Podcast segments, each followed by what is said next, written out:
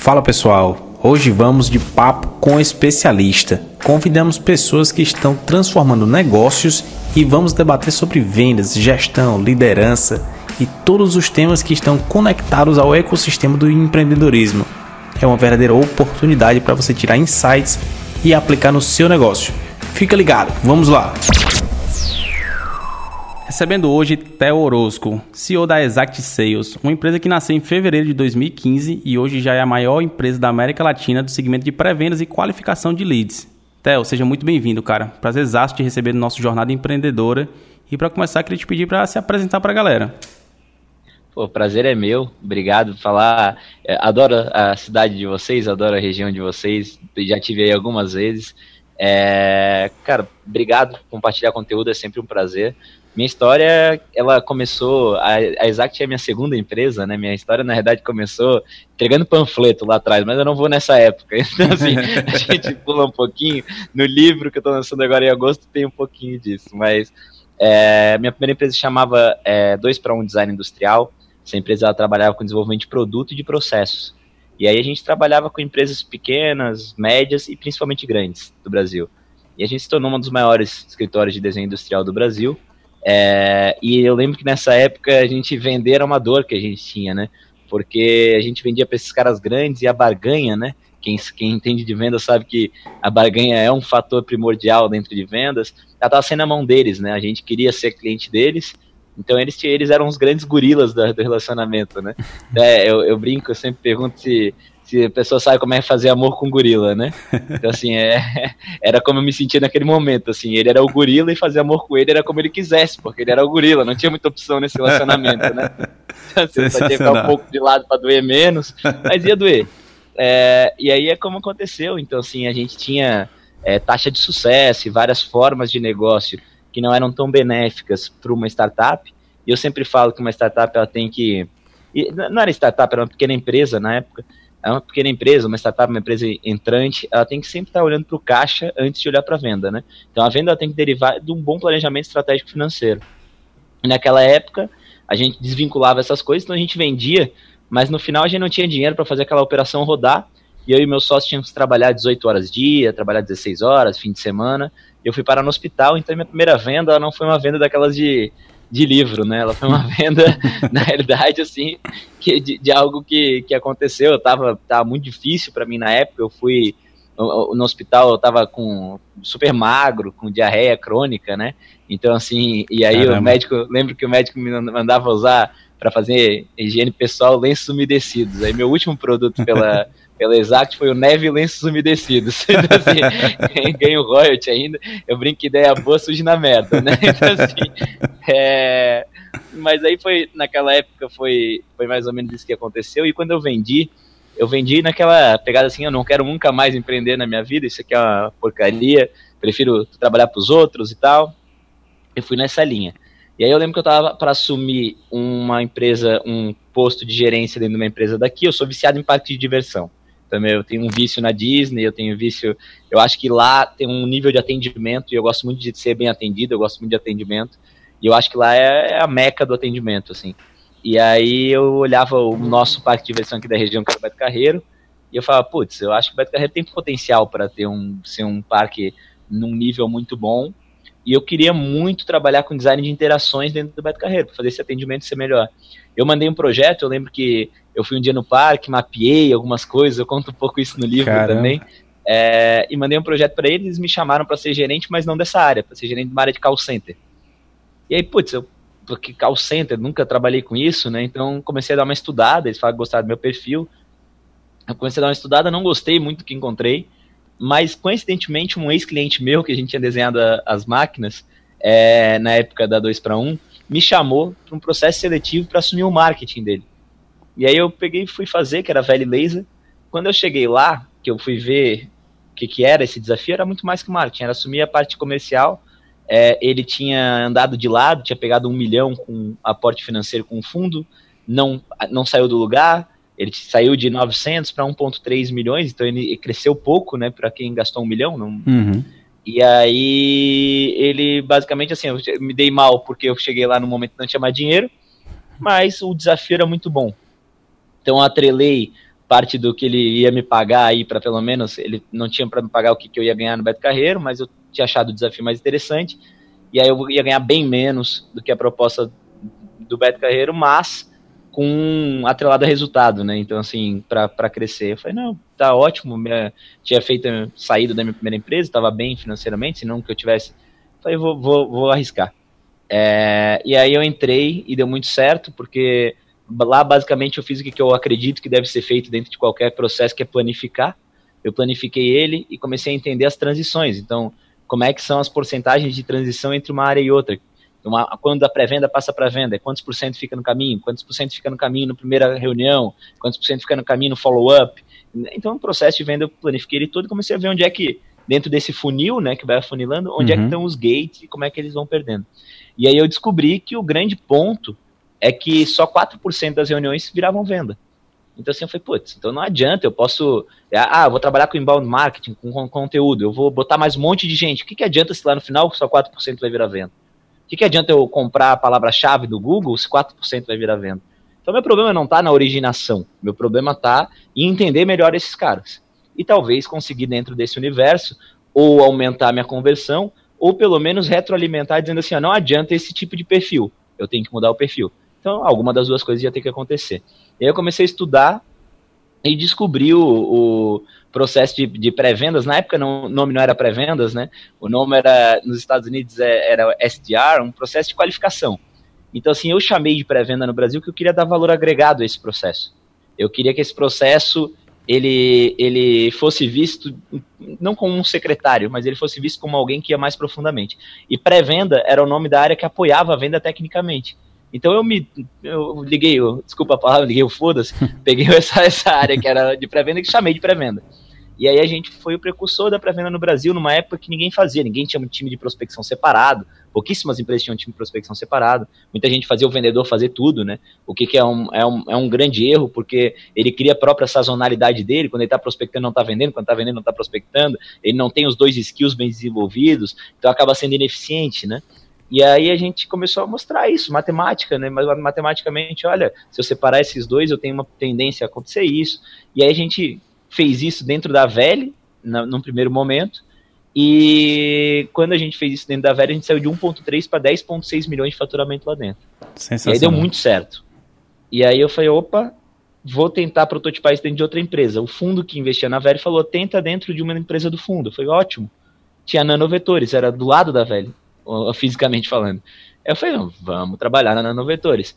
E deu muito certo, saímos de 900 para 9 ponto alguma coisa milhões.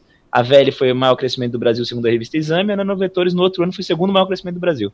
Fazendo o quê? Fazendo essa triagem de, na, na pré-venda, né? Então, ao prospectar, levanta os dados e entende melhor o perfil do cara antes de jogar para venda. E quando jogar para venda, já joga um cara que está mais pronto, para que o vendedor consiga focar nos caras que realmente importam. E não só isso, joga dizendo o que vender, como vender, porque tu conversou com ele antes. Então eu gosto de falar que é, é em vendas a gente tem aquele problema que a gente vai. É, imagina você chegar no médico e o médico dizer assim: ah, toma esse remédio aqui, que ele é bom para ti, Dorflex, vai resolver teu problema. Só que ele não fez um exame e não te perguntou nada. Tu vai acreditar nesse médico? Não vai. Então, assim, não tem por que, que em venda a gente tenta fazer isso. Tenta dizer, olha, compra meu produto que ele é o melhor. Mas calma aí, tu sabe minha realidade? Perguntar se é uma coisa para mim? Mas tu sabe o que, que eu tenho que fazer. É, é a mesma, a, a, o paralelo é o mesmo. Uhum. Então, assim, a gente começou a perguntar muito para antes de vender, jogar para os vendedores. Por isso que deram esses resultados que eu estou falando dentro da velha, dentro da Nanovetores, só que era tudo em planilha, né? Então, assim, o que, que aconteceu foi que em determinado momento a Endeavor viu isso acontecer e me chamou para ser mentor da Endeavor, para dar palestras e tal. E eu comecei a palestrar e tal, e tinha fila de espera de gente querendo, só que eu estava tudo em planilha e as planilhas começaram a travar. Então, assim, as planilhas começavam a andar mais, eram, eram eu não lembro quantas planilhas, 12 ou 16 planilhas com import range para que isso acontecesse. E aí, para o sistema acontecesse, que essas perguntas não é só perguntar, né? É eu coletar, cruzar as, as informações e tal para interpretar. E aí eu falei, putz, eu, eu preciso de alguém. Aí chamei o Salesforce, Pipedrive para conversar, e eles não tinham essas, isso dentro do, do sistema deles. Eu perguntei se eles desenvolveriam, eles falaram que não. É, na época eu tinha os dois maiores cases de pipe drive no Brasil, então o Agnes Sass, que era o CEO, veio palestrar na RD Summit, eu chamei ele, conversamos pessoalmente, ele falou que não. Eu lembro até que ele falou assim, isso é maior que o meu software, então assim, não tem como eu, como eu fazer isso pra ti. E aí, basicamente numa palestra que eu tava dando, tinha um cara na plateia que chamava Donai, ele era de um fundo de investimento, e aí ele falou, ele chegou e falou, por que não abre uma empresa? Eu falei, cara, porque eu não quero ser empreendedor. então, assim, minha experiência é péssima e tal. Ele falou, não, dá uma olhadinha é, nesse universo de SaaS, né? Eu não conhecia. Para mim, é, é, nessa época, para mim, fundo de investimento ficava no Vale do Silício e SaaS eram quatro letras lá que eu achava que era três, na realidade. que eu não sabia que tinha dois As. Então, então, basicamente, era isso, assim. E aí eu fui estudar, cara. Eu fui estudar SaaS, fui estudar é, é, fui estudar fundo de investimento para entender o que, que era, como é que funcionava. E aí eu falei, não, gostei disso. Ok, faz sentido, vou abrir uma empresa. E aí, quando eu decidi abrir uma empresa, só que eu falei assim, eu não sou um cara de tecnologia e eu não acredito numa empresa que terceiriza seu core. Meu core ia ser tecnologia, então eu tenho que chamar alguém para ser meu sócio. Eu conto no livro até como foi isso, no detalhe, mas chamei o Felipe, era um cara é, muito top aqui em Florianópolis é, consegui tirar ele lá de um salário de dois dígitos para um, um, salário de um dígito que foi zero. Então, assim, ele topou e a gente, em fevereiro de 2015, abriu a Exact. Então, assim, aí desde lá a Exact vem crescendo, a gente captou ao todo cerca de 21 milhões até agora, a empresa hoje está avaliada em quase 100 milhões, né? É, é uma empresa que hoje fatura, é, está chegando a um milhão e meio de faturamento mês, é, é, é uma empresa que tem mais de 10 mil usuários no Brasil, é, é considerada a maior da América Latina no que ela faz. E foi, foi tudo muito rápido, porque eu acho que existia uma dor muito forte, impactante, e a gente soube explorar. E depois disso, cara, eu fui chamado para ser diretor de novas, novas tecnologias dentro da DVB, da Associação de Dirigentes de Marketing e Venda, né? Hoje sou vice-presidente da DVB, é, mentor alguns lugares como ACE, é, Aceleratec, é, já mentorei, é, mentorei uma porrada de lugar em Endeavor e por aí vai.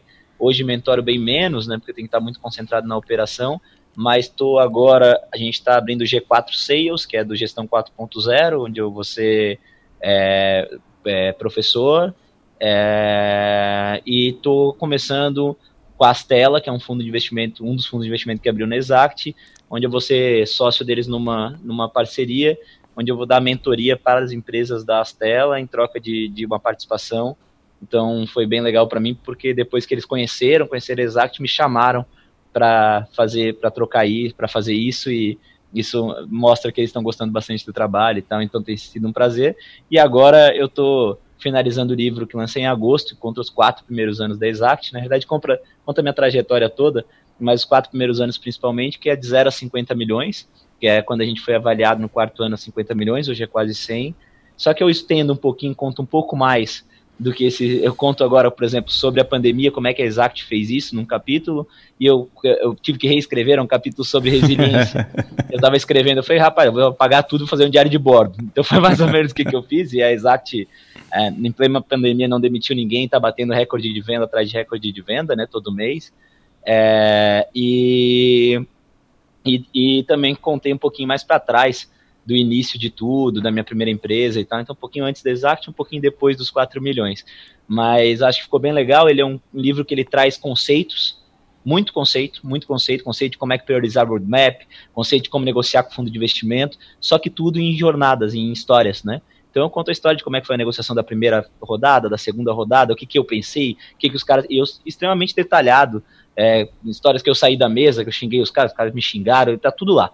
Então, assim, eu sou um cara que sempre trabalha com tudo muito aberto e, e, acho que vai ser bem legal, assim, esse lançamento, em julho eu lanço ele, ele chega em setembro nas livrarias, tá?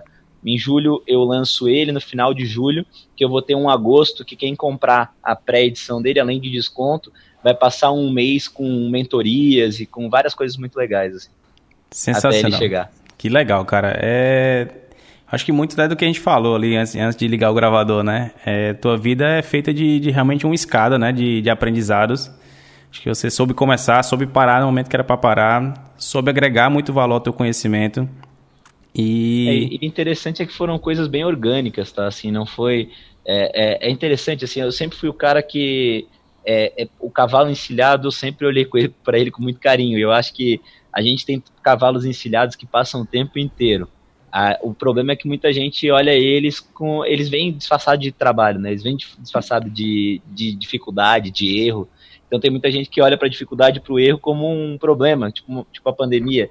Claro que é um problema, mas ele também abre oportunidades. A Isaac está mostrando um pouco disso. Assim. A gente está crescendo muito e ganhando posicionamento em meio à pandemia, porque a gente está abraçando uma dor que ela causou, que é o trabalho em home office.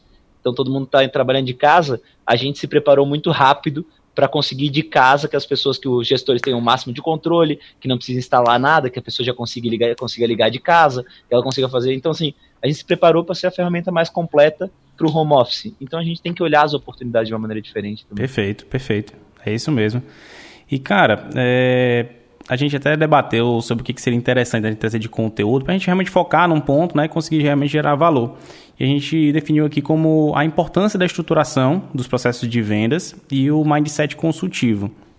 Antes da gente ir para esse ponto de, de, de, realmente abordar isso, é, eu ponho aqui sempre para ter um ponto de vista do, do, nosso convidado, que eu falo sobre essa, essa, linha do tempo, né? Então, eu até acompanhei aqui que você é, iniciou com é, desenho industrial, é, se formou em administração, Sim. fez pós em marketing e gestão, e, cara, como que essas vivências, né, elas se conectam e constroem o TEL de hoje na Exact?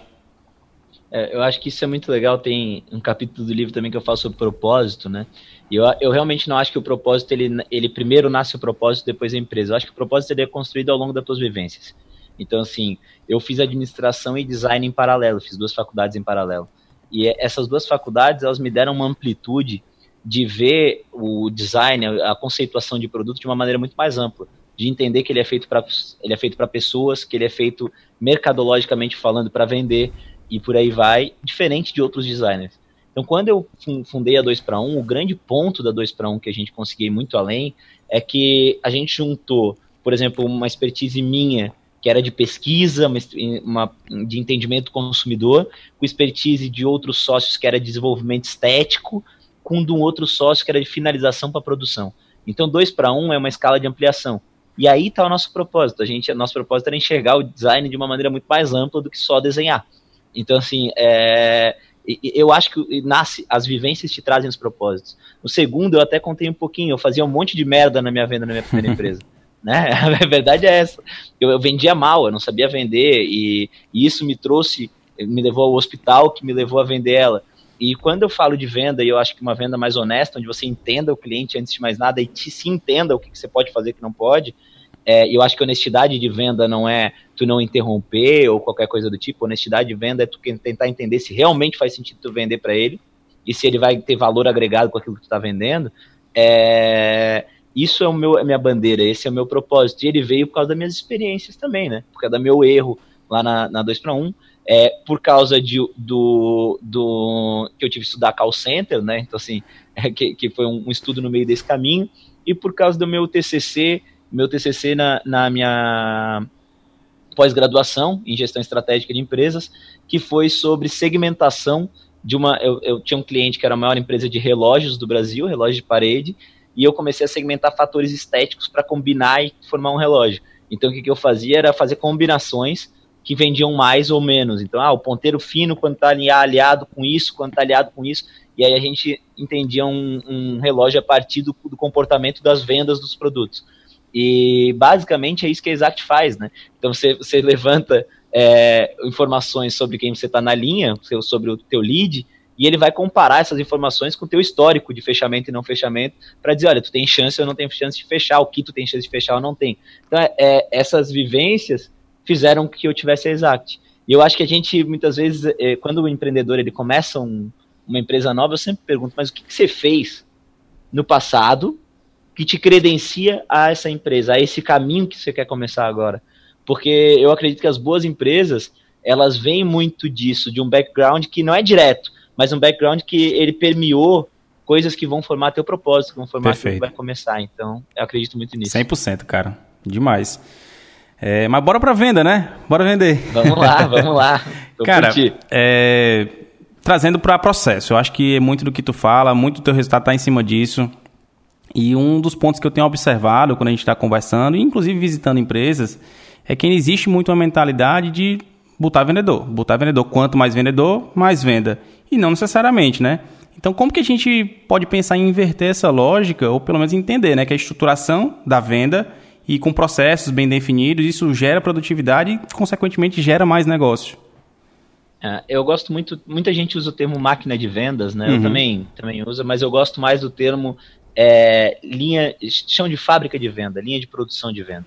Porque eu acho uma que esteira, né? quando a gente é, quando a gente começa a entender que não é uma máquina, é um conjunto de máquinas que vai fazer a coisa funcionar. Um produto, ele não é, ele não é, você não bota é, o insumo em uma máquina, ele vai lá e faz um produto, a não ser que seja extremamente simples esse produto, né? Um produto um pouco mais complexo, ele vai passar por uma esteira, por uma série de máquinas. E vender é muito parecido, assim, se você quer ter um padrão, e eu acho que quando a gente busca venda, a gente busca replicabilidade. Não adianta, eu entendi que o Rafael é muito bom. Então tá, o Rafael vai lá e faz um, começa a fazer um monte de venda dentro da minha empresa. O problema é, onde é que eu acho outro Rafael? E se o Rafael quiser ir embora, como é que eu fico? Eu me fodo? Então, assim, e se o Rafael pegar e levar minha carteira de clientes com ele, porque quem vendeu foi o Rafael, não foi a minha empresa? E a gente vê isso acontecer diariamente. Então, assim, a empresa acha que está super bem. Eu, eu converso com a empresa, não, minha conversão é muito boa. Eu converto X%, ela tem um vendedor. O vendedor sai, ela não consegue, ela faz falência, ela não consegue sair dali, porque ela não tem um processo. Eu acredito muito numa combinação entre processos, ferramentas e pessoas. Eu acho que essa tríade, é, é, ela tem que funcionar muito bem. Então, assim, no meu entendimento, processo não existe bala de prata, nem ferramenta. Você vai ter que olhar e entender o que, que cabe em cada realidade. Eu acho que a grande maioria das vezes, quando você fala de um processo de venda, você tem que entender cinco sãos. Que eu, quando eu fundei a Exact, eu lancei um artigo que falava dos cinco sãos de venda, e ele ficou bem famoso e tal, e muita gente referencia ele. Para mim, tem um, um primeiro são é a atração. Como é que eu atraio? Como é que eu trago a minha fonte de água limpa, a gente fala, né? Então, da onde vão vir os clientes? Os clientes vão vir de conteúdo que eu vou disponibilizar na internet, eles vão baixar, eles vão vir de palavras-chave que eu vou comprar e patrocinar no Google, ou no Instagram, ou no LinkedIn, eles vão clicar lá e vão chegar até mim, ou eu vou comprar cliente, uma lista de clientes e vou ligar eles ativo, ou eu vou pesquisar no Google e, e vou achar essa lista e vou ligar ativo. Então, assim, da onde vão vir o, o, os nomes das pessoas que eu vou trabalhar? Essa é a atração.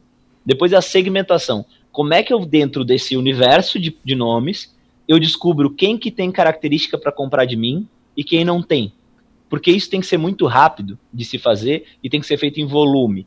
Por que, que tem que ser feito em volume? Porque se o vendedor estiver vendendo para todo mundo, provavelmente dentro de um universo de empresas que ele vai estar atendendo, uma porcentagem muito baixa vai ter característica. E ele não vai, muitas vezes, não vai conseguir dar atenção para o cara que fecharia, porque ele está dando atenção para um cara que nunca vai fechar.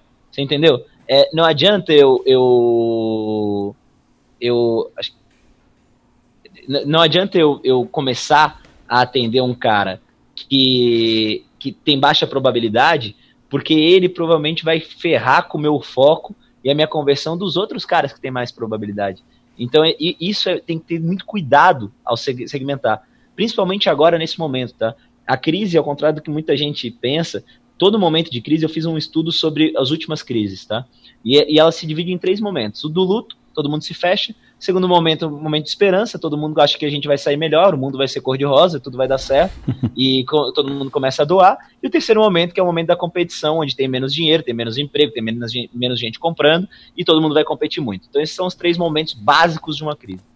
É, o que, que acontece? Nesse terceiro momento, onde tem muita competição, o cliente fica muito mais exigente, porque se eu vou comprar, tem menos gente comprando. Então eu sou muito mais mimado pelas empresas.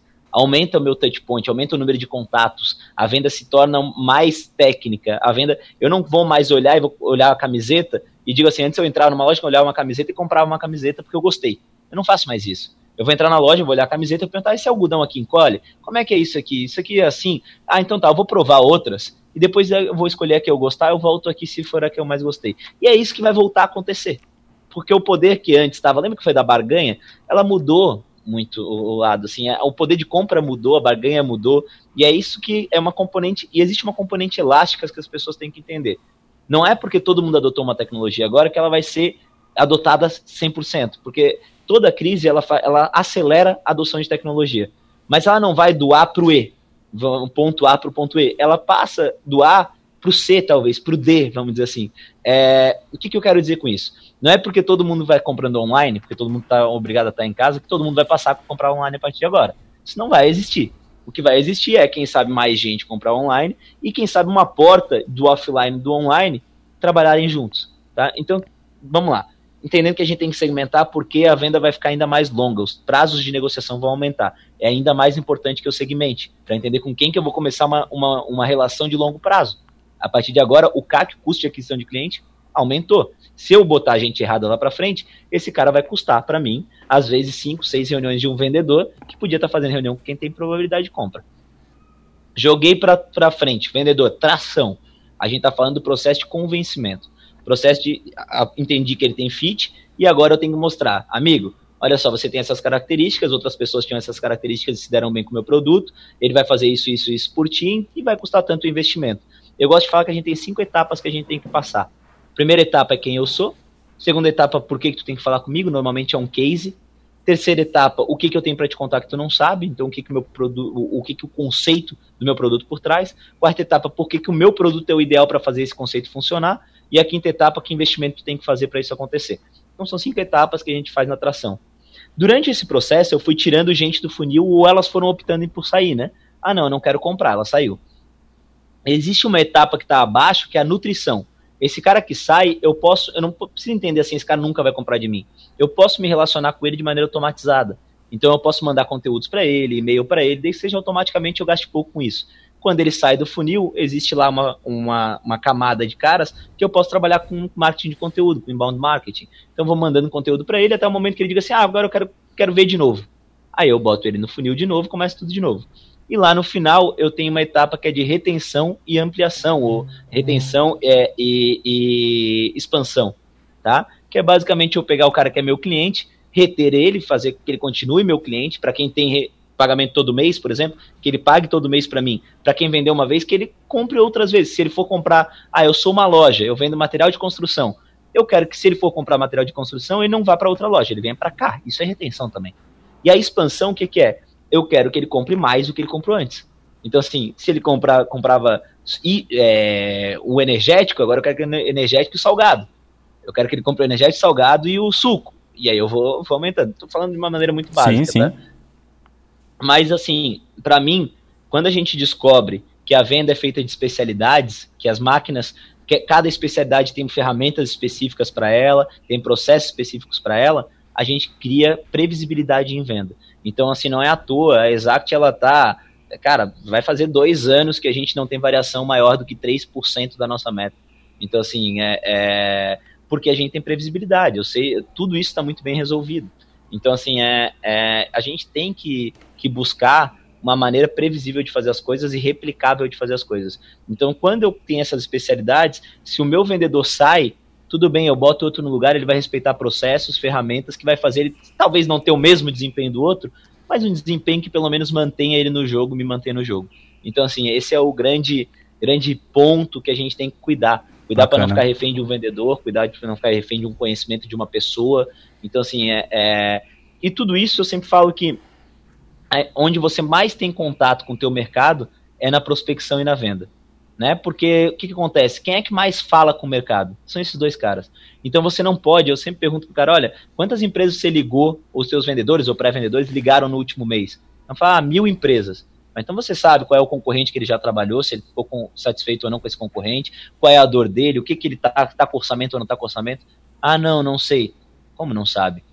Porque tá na. Ah, não, mas o meu pré-vendedor sabe, ou o meu vendedor sabe. Ah, tá, você não tem registro disso você não consegue cruzar e dizer quantos por cento deles já trabalharam com cada um. Então você não sabe qual é o teu principal concorrente que está tendo no mercado, qual é a dor principal desse concorrente, você não está organizando isso em dados. Então transforma sempre em dados a prospecção, porque você tem que ter inteligência.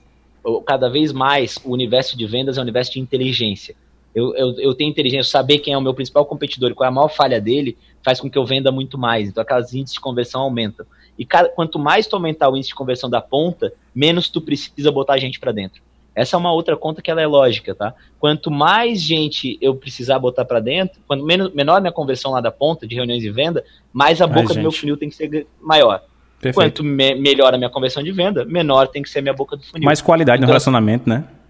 Exato, exato. E muita gente é muito mais fácil cuidar só dos extremos, né? Então, assim, ah, eu preciso vender mais, então o que eu vou fazer? Ah, eu vou começar a comprar mais leads, ou vou começar a inbound marketing para trazer mais leads. Tá, mas calma aí, você está lidando bem com quem você já está trazendo? O quanto você está aproveitando o que você já tem? Porque se não for bom, que é isso que eu descobri lá atrás que a velha estava fazendo. ela trazia volume suficiente. O problema não era o volume de gente que estava entrando, o problema é como é que ela conduzia essas pessoas. Ela não entendia nada sobre elas, a persuasão não era boa. Então, assim, você tem N fatores para trabalhar no meio do caminho. Então, acho que isso é o principal quando a gente fala de processo de venda, a gente tem que entender que não é uma máquina. Bacana demais. Uma máquina não resolve nada sozinho. Super legal. Eu, eu acho que agora quem está escutando a gente, cara, vai estar tá 50% extasiado, eu preciso disso, mas vai estar tá 50% puto, isso não é para mim. Então, queria te até desmistificar um pouco, porque às vezes você pensa, ah, um processo desse é muito robusto, é para uma empresa que fatura milhões, tem que ter 50 vendedores. Cara, o que, que a gente está falando? Para quem que é isso? E se o cara está começando, ou se o cara tem dois vendedores, ele tem como começar isso? Por onde começar? É, eu, eu acho que, claro, a máquina inteira, o processo cinco são que a gente está falando, é, eles não são para todo mundo e não é uma verdade absoluta. Porém, é, eu acho que entender o cliente é uma coisa que você precisa ter. É, saber persuadir o cliente é uma coisa que você precisa ter. Então, no mínimo, para quem, tá, quem tem uma complexidade complexidade de venda médio e alta, o que, que eu digo de complexidade de venda, tá, Rafael? Assim, ó, se eu vendo caneta, não é muito complexo, não tem uma grande tomada de decisão, o cara não tem, não demora, o cara não tem que visitar a minha caneta, usar a minha caneta para ele simplesmente compra a caneta, ele pode errar, ele pode é, isso é uma venda muito fácil. Quando a gente começa a falar de venda de média e alta complexidade, que tem mais processos, que ele precisa fazer um teste, que ele precisa visitar, que tem visita presencial, e etc, etc, etc, o mínimo que você tem que ter é uma estrutura de prospecção e qualificação para entender se ele, é, se ele é interessante e de venda. Esse é o mínimo do mínimo. Então, assim, é, é depois a gente começa a dizer, você quer dar escala, talvez uma estrutura de atração, que é de marketing. Da onde vai vir isso? Num primeiro momento, o pré-vendedor mesmo pode consultar no Google, pode fazer e levantar esses, esses, esses leads e ele mesmo fazer. Num segundo momento, quando você quer fazer isso ficar mais robusto, você vai botar o marketing. Então, existem fases. Você pode ter uma primeira fase de um prospectador e um vendedor, uma segunda fase onde você começa a olhar para o marketing, uma terceira fase onde você olha para a nutrição e uma quinta, uma quarta fase onde você olha para retenção e, e, e, expansão. Então assim, tudo é faseado, sabe? E, e, e depende muito. Por exemplo, assim, ó, é, vou dar um exemplo. Eu estava dando uma mentoria agora antes da nossa, nossa gravação para um amigo é, é, e ele estava me dizendo que, cara, o produto dele tem uma seguinte característica ele é um produto que ele tem um addressable market fit, que é um mercado endereçável, um, pessoas que podem comprar o produto dele, vamos dizer assim, ou empresas que podem comprar, é um número muito baixo. O que, que acontece? Se você tem pouca gente que pode comprar teu produto, normalmente você tem que fazer o preço muito alto e a venda tem, tem que ser o que a gente chama de high touch. Ela tem que ter muito ponto de contato, você tem que cuidar muito de cada um, você não pode perder ninguém. Agora, vamos para outro extremo, tá? Você tem um addressable market fit, um mercado endereçável extremamente grande a Exact. A Exact pode vender, hoje eu vendo para 20 e poucos setores. O que me interessa é se o cara é complexo. Se o cara tem média e alta complexidade, não interessa, pode. O cara tem média e alta complexidade, ele pode ser cliente da Exact. Então, o meu mercado endereçável é gigantesco. O que, que acontece? Quando o cara chega para mim e fala assim: Olha, eu quero que você tenha essa funcionalidade. Eu falo para ele: Cara, eu não tenho. Eu não tenho, não vou desenvolver. Se você quiser comprar, é isso que eu tenho e te atendo muito bem. Só que isso que você está querendo especificamente eu não tenho e não está no meu, no meu roadmap desenvolver. Eu posso fazer isso porque se ele não quiser, eu tenho outro, eu tenho outro, eu tenho outro. Quando tu tem menos, tu é obrigado a desenvolver, porque tu tem muito pouca gente. Então, assim, tu entende que daí não faz sentido, por exemplo, um pré-venda. Faz sentido que o vendedor seja técnico e faça o atendimento extremamente técnico, tem que ser um engenheiro, tem que ser um do início ao fim, por exemplo. Entendeu? Por quê? Porque tem um número de empresas super limitado. Você está falando que, ah, pô, o meu mercado endereçável tem 500 empresas no Brasil. Então, assim, cara, se tem 500 empresas no Brasil, você não precisa de alguém para fazer volume, para triar. 500 empresas, você atende uma por uma muito de perto. Então, assim, esse é o teu ticket justifica, porque você vai gastar muito atendendo, mas depois também, se você vender, o, o valor é muito alto. Então, assim, é, é, existem variáveis. O que, que a gente faz na Exact?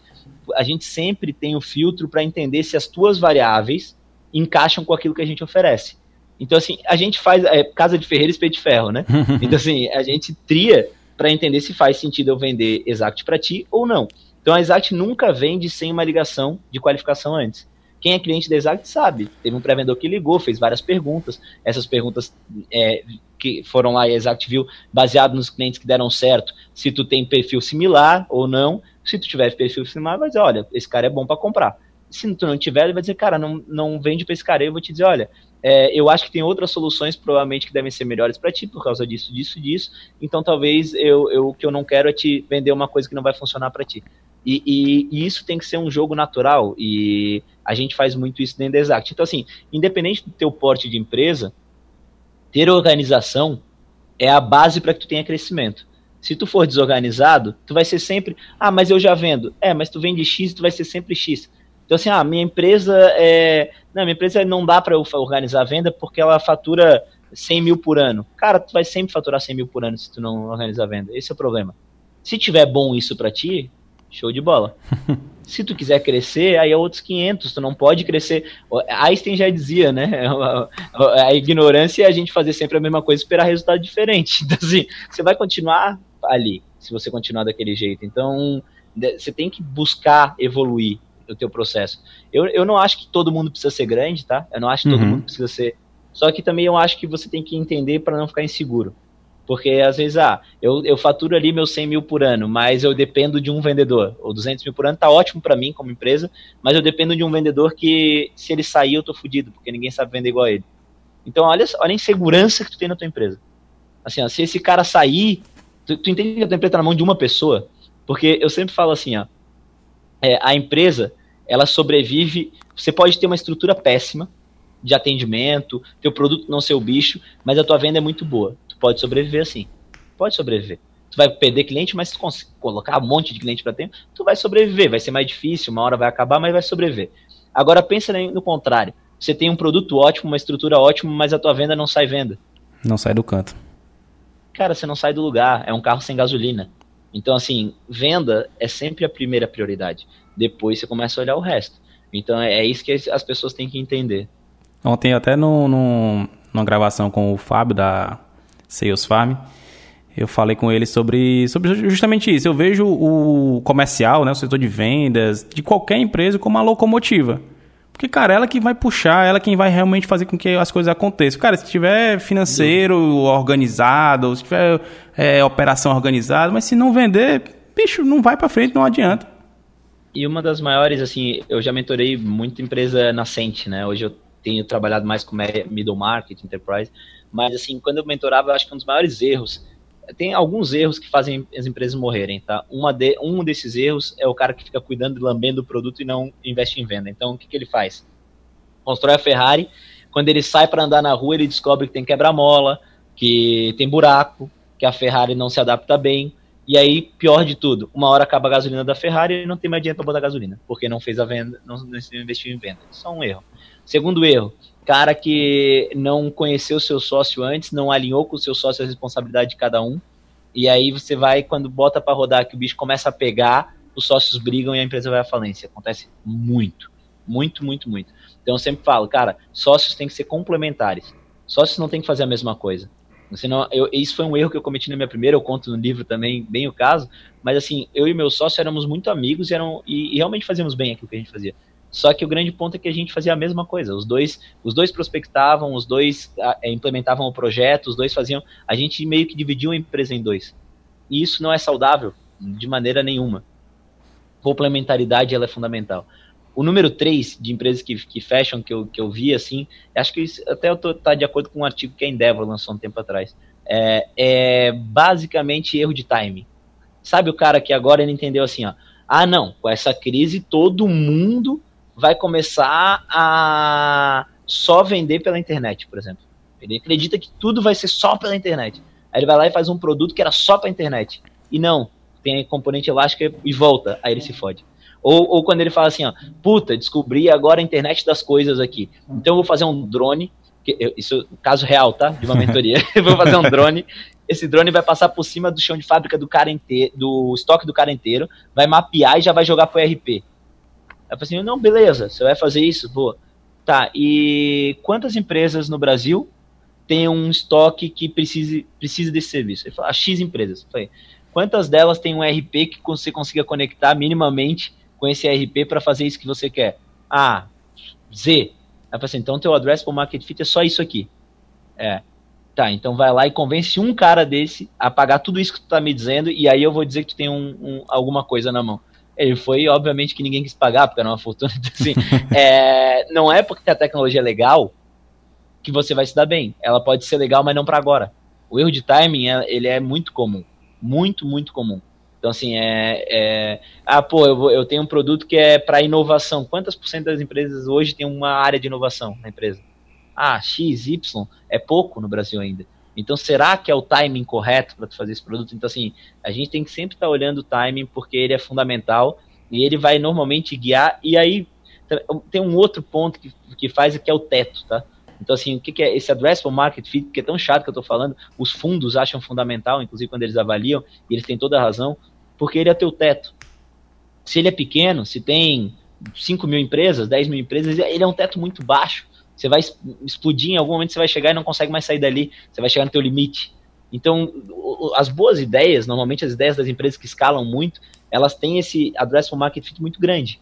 Então, assim, ah, eu consigo fazer para muita gente isso que eu estou fazendo isso tende a ser mais fácil. Tende. Existem exceções? Existem. Mas tende a ser mais fácil. Então, assim, algumas variáveis que eu já fiz também um lado de avaliação. Então, algumas variáveis é o addressable. O primeiro, quem está começando a empresa, tá, vai apresentar para um fundo, por exemplo, addressable market fit, tração de vendas, quantas empresas compraram de ti. Por que, que eu consegui? Eu sem um, uma, uma linha de código, eu tinha só planilha, sem uma linha de código, com, seis, com seis meses eu recebi meu primeiro aporte, 1 milhão a 5,9 milhões de valuation de valor de empresa, tá? É, sem uma linha de código. Mas eu tinha vendido pra caralho. E os caras que tinham comprado de mim tinham depoimento dizendo que eu tinha resolvido o problema deles. Aí eu tinha o meu background do meu sócio para dizer que a gente era capaz de fazer isso e adiante, e um addressable market fit muito grande. Putz, eu gabaritei nos quatro. por isso que eu consegui. Entendeu? Esses são os quatro fatores que tu tem que ter para. Aí tem gente que vem para mim e fala assim: Até eu tive uma ideia maravilhosa, me ajuda a conectar com fundo. Aí eu falo, cara, te ajudo. Quanto que tu já vendeu? Nada, então não te ajudo. Tu vai para lá para bater de frente vai voltar, cara. Não, não... Ou tu vai pegar um anjo que vai te explorar, que vai, que vai te sugar, ou, ou se tu quer um fundo bom, o fundo vai te dizer que ainda é cedo. É isso que vai acontecer. Então, assim, não faz primeiro, primeiro prova que tem gente para comprar aquilo e que, e que existe essa dor, tem gente que paga por ela e que tu resolve de alguma maneira isso. Quando tu fizer isso, aí tu vai para um fundo. Às vezes a então, gente... Assim, é, as pessoas querem queimar algumas etapas, sabe? A gente vê alguém, alguém sem. Você falou, né, do MVP. O cara que não fez nenhum MVP, não, não levou nem para validar isso, né, no mercado. Cara, dizer que isso é bom é da boca dele, tem que ter. Super comum. Super comum. É que as pessoas realmente elas acham. Esses dias eu vi uma entrevista com o Sato, que é da Stella também. O Sato falou e perguntaram, cara, o que, que é o pior pitch que o pessoal manda? O que, que é o pior cold mail que tu recebe? Aí ele fazia, é quando o cara fala que inventou o novo Facebook, o novo Uber ou o novo Netflix, cara, que tem de gente, cara, que, que, que vem conversando, não, porque assim, ó, minha ideia é tipo Uber, já, já fala, hum. já, já, começa por ali, já, ai, caralho. Assim, é, cara, é, sabe, você tem que ter, a, aí que tá, não é uma ideia que vale dinheiro, é uma execução. A ideia, ela é uma parte muito pequena do todo, muito pequena. Ela é uma, na minha opinião, ela é de 10 a 20% do que tu precisa. É a ideia. O resto é execução. Execução, é executar bem. Então, assim, um fundo, ele não vai botar o dinheiro porque a tua ideia é maravilhosa. Ele vai botar o dinheiro porque ele viu que o mercado tem essa dor, você atende de alguma maneira, pode ser que até evolua e muda. O case da Decora, né? A Decora, não sei se você conhece, foi vendida por cento e poucos milhões de, de reais. Ela começou como uma coisa, no meio mudou para outra existia a dor, mas o primeiro produto dela não estava conectando, ela teve que mudar e fazer outro, foi vendida por cento e poucos milhões de dólares. É, os guri com 27 anos, 28 anos, botaram cento e poucos milhões de reais no bolso. Então, assim, é, não tem problema mudar o produto no meio. Se a dor existir e o time for bom para fazer aquela dor vender, puta, imagina, se o produto já não sendo bom, tu consegue vender, então é fácil tu tornar o produto bom e vender ainda melhor, porque tu tem um bom time de venda, tem, é, é, basicamente é esse o caldo assim que você precisa, sabe? Legal. Acho que tu deixou um gancho muito, uhum. muito legal até do, do, do, nosso tema, que seria o mindset consultivo. Muito do, dessa parte, né? Do, de você reduzir muitas vezes um, um funil de vendas para você ter mais qualidade do atendimento. E muito do que tu falou também com relação a, às vezes, vocês mesmos não atender alguém porque entende que a tua solução não é para ele, ou seja, pelo momento, ou pelo tamanho, ou pela complexidade, não sei. Mas dentro do. Eu, Hã? Mas eu, penso, eu penso muito como você está falando, assim, se você tiver um, um, um, funil que ele seja. a boca dele seja pequena, mas você aproveite muito, depois é mais fácil de você aumentar a boca. Uhum. É mais difícil você ter uma boca gigantesca, aproveitar pouco e depois querer consertar, entendeu? Então acho que primeiro deixa os processos muito bem feitos para depois entender como é que você aumenta a fonte de água limpa. E, é, e é muito disso. É, eu acho que as empresas de, de, têm que perder essa, essa mentalidade, essa cultura de empurrar produto goela abaixo, né? De, de meio marketing Sim, que, que vai para vender, vai para vender, vai para vender. Então, dentro desse, desse pensamento, tem muito do, do pensamento do, do, atendimento consultivo, para entender qual é o problema do cliente e como que eu posso ajudá-lo, né? Então, acho que vocês é, fazem Rafael, muito isso, né? Tem produtos, Rafael, que vai fazer sentido tu fazer. Não é goela abaixo, mas vai, ser, vai fazer. O, por isso que é tão importante esse tal do Addressable Market Fit. Vamos lá, vou voltar para ele. Tem produtos que o mercado endereçável ele é B2C, então ele é vendido para o consumidor final, vamos dizer assim. E todo mundo pode comprar. Vamos, vamos entender assim, Netflix, tá? Todo mundo pode comprar Netflix. Então, assim, não faz sentido o Netflix te ligar, fazer uma uhum. mega. É, porque, assim, cara, se ele te impactar e tu não quiser, foda-se. Sabe, tipo, é, é, o outro vai querer, é muito grande, sabe? Tipo, é uma coisa. Então, se você não precisa ser consultivo com um addressable gigante, aí você que você precisa normalmente, até porque teu ticket é pequeno, né? Netflix custa, sei lá, 16 reais, 26 reais. É, não dá, ele não vai parar de pé se ele fizer tudo isso, o custo não justifica o, não o LTV que a gente chama. Essa, essa, brincadeira não bate. Então, assim, é, por que, que ele pode fazer do jeito que ele está fazendo, que é na, em massa? Ele vai lá e, pô, você vai ver Netflix, sei lá, a propaganda Netflix ela pode aparecer no, no na intervalo de um comercial. Não aparece, mas eu tô chutando qualquer coisa, tá? É, pode aparecer um link patrocinado do coisa. E já é direto para vender. Compre Netflix. Tu vai lá, compra, pum, pum, faz a compra toda no touch, que a gente chama, né? Por causa disso, o addressable grande, ticket baixo, e ele precisa fazer isso. Ok. Quando você tem um produto de um ticket um pouquinho maior, uma complexidade um pouco maior, e teu addressable market fit é um pouco menor, um pouco é menor, é, eu não estou dizendo de ser pequeno, eu estou dizendo menor. Por exemplo, quando a venda é B2B, venda entre empresas, nunca vai ser igual um addressable de uma venda B2C. Então, normalmente, na venda B2B, que é a venda entre empresas, dificilmente você vai conseguir fazer uma venda no touch ou uma venda que você não tenha que aprofundar um pouco mais antes de vender. E aí entra nesse universo que você está falando. É, eu acho que até é um contraponto super interessante, né? Realmente trazer essa, essa ótica. Mas eu acho que trazendo para essa realidade, como você citou do, do Netflix, é muito tipo, ah, para captar o cliente, para prospectar, essa é minha ação.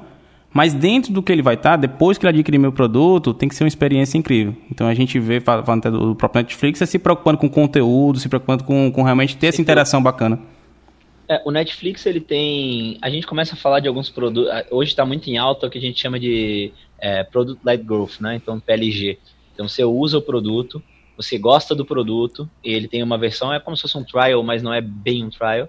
E aí depois você começa a pagar por ele, etc, etc, etc. Não, não é bem isso, PLG, mas é, é, é, uma mistura de tudo que eu estou falando. Mas assim, a experiência vir antes, ela cabe muito quando você tem algumas características também.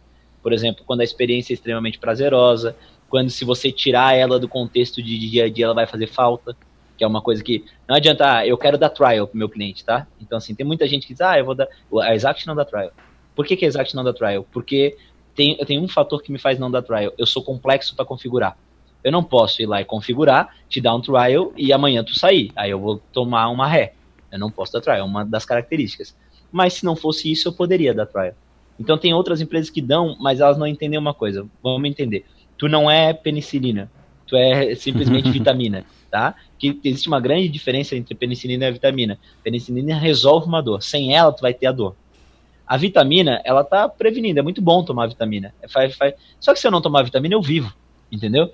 Então, assim, pro produto que é assim, não adianta tu esperar que o cara vá comprar sozinho. Então, tu botou o produto lá.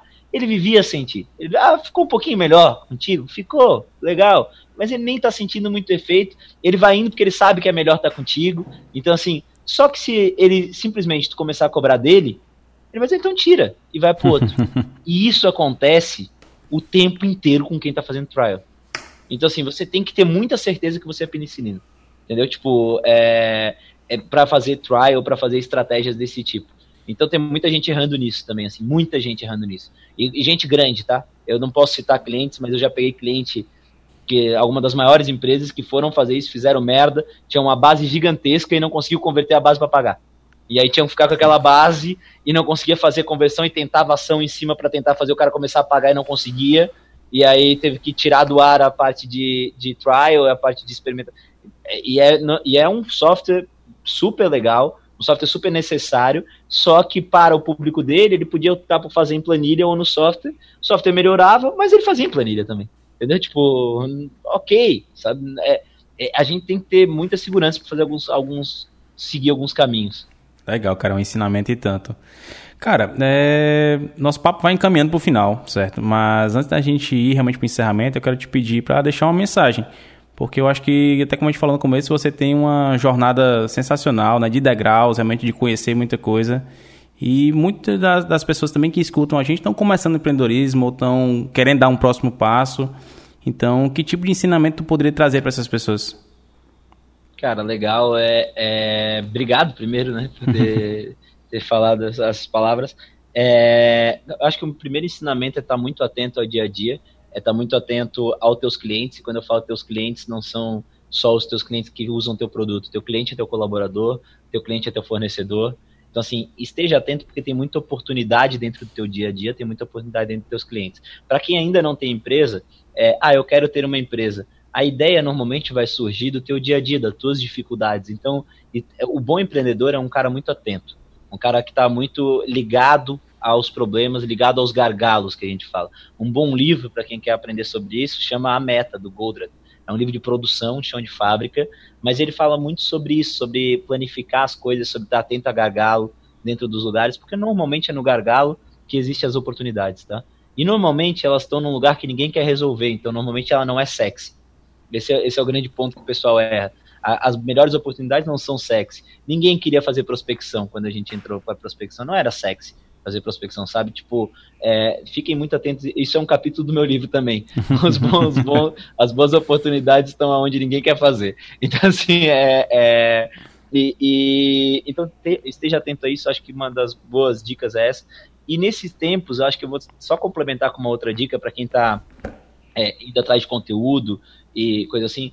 Cuida muito com os conteúdos que você vai produzir para não consumir bons conteúdos, é, assim, vamos dizer, coisas que tenham conteúdo, mas não tenham história.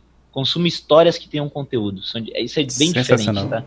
Então, assim, o conteúdo ele pode. Ah, uma ferramenta ela é linda. Eu falei sobre isso hoje. Ah, pô, eu adoro a ideia de metodologia ágil. Mas o que de lá tu, tu adora? Como é que tu já viu aplicar exatamente como tá ali? Então procura entender como é que as pessoas aplicaram. Procura entender como é que elas foram, porque normalmente não é igual tá ali no livro. É legal que você conheça, mas é legal que você conheça também a aplicação porque senão você vai acabar se punindo muito. Ah, eu não consigo botar isso em prática. Não é só você. Quem está fazendo o melhor de tudo, quem é um case, não botou igual tá lá. Então, assim, procura conhecer histórias. A gente tem um, uma, agora um evento que a gente chama Bastidores do Sucesso. São os maiores empreendedores do Brasil contando história. Então, assim, ele contando, ó, é, por exemplo, o, o projeto piloto, que está lá na página de inscrição, www.bastidoressucesso.com. Ele é com rates. Ele conta como é que ele fez a venda da achado para o Mercado Livre. Mas ele conta no detalhe. Então, assim, você, putz, isso, isso enriquece tua caixa de ferramenta. Ele fala assim: olha, a gente, eu, eu não falava espanhol, então a gente negociou e entendemos errado. E quando a gente foi fechar o um negócio, a gente viu que tinha uma merda e a gente foi o pior Uber da minha vida. Ele fala: a gente voltou do, do, do, do, do, da, do Mercado Livre até o aeroporto, os três, ele e os dois só, sem ninguém falar nada, assim, os só se olhando. Assim, ele conta toda essa.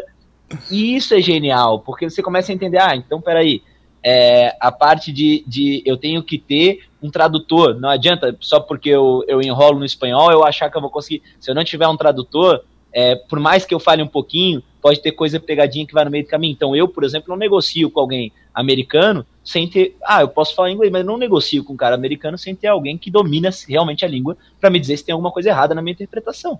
Então, assim, é, e é a partir de, de uma vivência do Hates. Então, assim, é, a gente aprende com as vivências. Eu acho que é, eu gosto muito daquela frase de que se eu cheguei mais longe é porque me apoiei no ombro de gigantes. Eu tento sempre me apoiar no ombro de gigantes. Nesse evento eu trouxe alguns dos meus maiores mentores para estar tá, tá junto e a gente tem é, nomes assim absurdos no mercado, né? Os três da gestão 4.0, o Thales, o Nardon, é, o Alfredo, a gente tem o Caetano, a gente tem caras é, como é, Décio, fundador da VEG, a gente tem é, Ernesto, fundador da TOTUS, a gente tem é, Sônia Hess, fundadora do, do, da Dudalina, Rachel Olmaia, CEO da Lacoste, né, vice-presidente da Unicef, a gente tem, cara, é muita gente extremamente top contando suas histórias. Então busca esse tipo de conteúdo, como é o conteúdo que você está tá, tá, buscando trazer aqui, que eu acho que esse é o tipo de conteúdo que a gente mais enriquece, é quando a gente vê a prática, sabe? Então, assim, eu procurei no meu livro também fazer isso. Meu livro é, é um apanhado de histórias, porque eu acho que é muito mais fácil a gente aprender com coisas práticas, coisas que já aconteceram. O conteúdo, o conceito tá lá. Então, busca cuidado para não, não pegar conceitos sem história. Busca histórias com conceitos. Cara, eu acho que para resumir esse papo da gente hoje, simplesmente aula. Aula de verdade, cara. Pô, que é- legal, cara, que legal. eu acho que a gente trouxe aqui ganchos, insights sensacionais pra galera amanhã aplicar no seu negócio. Eu acho que vai tirar muita gente da, da zona de conforto ali. Cara, quero te agradecer Coisa boa. Quem pra quiser, caramba. Quem quiser me acompanhar, até o Orosco, LinkedIn, Instagram, fica à vontade, eu posto bastante coisa lá no LinkedIn principalmente. É, mas estou postando mais no Instagram também. LinkedIn é mais profissional, Instagram eu posto mais sobre o mercado em geral, assim, sobre às vezes até política, eu acabo me envolvendo no Instagram, aí procuro não ir, mas é difícil em alguns momentos não ir, né? É, mas assim, fiquem à vontade para me seguir, para discordar, para conversar, vai ser um prazer, tá? E quem quiser comprar o livro também e, e debater sobre ele, é, vai ser um prazer. Durante o mês de agosto, para quem comprar em julho, a gente vai ter lives ao vivo para bater papo mesmo, para trocar ideia com as pessoas e vai ser bem legal. É, pô, obrigado pela oportunidade, tá, Rafael? Prazerzaço. Cara, obrigadão. Acho que a gente realmente conseguiu abordar temas sensacionais. Theo, obrigadão, satisfação imensa de ter aqui no Jornada Empreendedora. A quem nos acompanhou, muitíssimo obrigado também e nos vemos no próximo episódio. Valeu, tchau. Um grande abraço, valeu.